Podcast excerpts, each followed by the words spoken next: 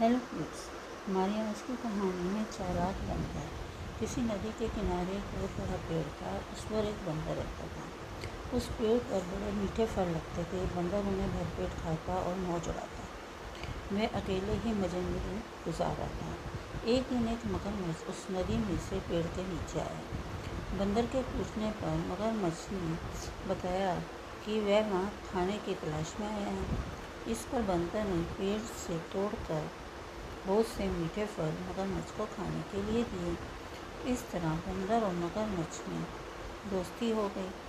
और मगर हर रोज़ वहाँ आता और दोनों मिलकर खूब फल खाते। बंदर भी एक दोस्त पाकर बहुत खुश था।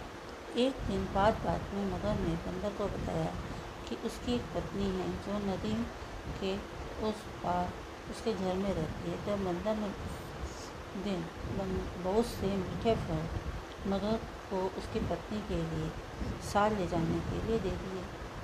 इस तरह, मगर रोज़ जी भरकर फल खाता और पत्नी के लिए भी लेकर जाता। मगर पत्नी की पत्नी को फल खाना तो अच्छा लगता है, पर पति का देर से घर लौटना पसंद नहीं था। एक दिन मगर की पत्नी ने मगर से कहा कि अगर वह बंदर रोज़ रोज़ इतने मीठे फल खाता है। तो उसका कलेजा कितना मीठा होगा? मैं उसका कलेजा खाऊँगी। मगर ने उसे बहुत समझाया, पर वह नहीं। मगर न दावत के बहाने बंदर को अपनी पीठ पर बैठाकर अपने घर लाने लगे। नदी बीच में उससे बंदर को अपनी पत्नी की कलेजे वाली बात बता दी इस पर बंदर ने कहा कि वो तो अपना कलेजा पेड़ पर ही छोड़कर आया।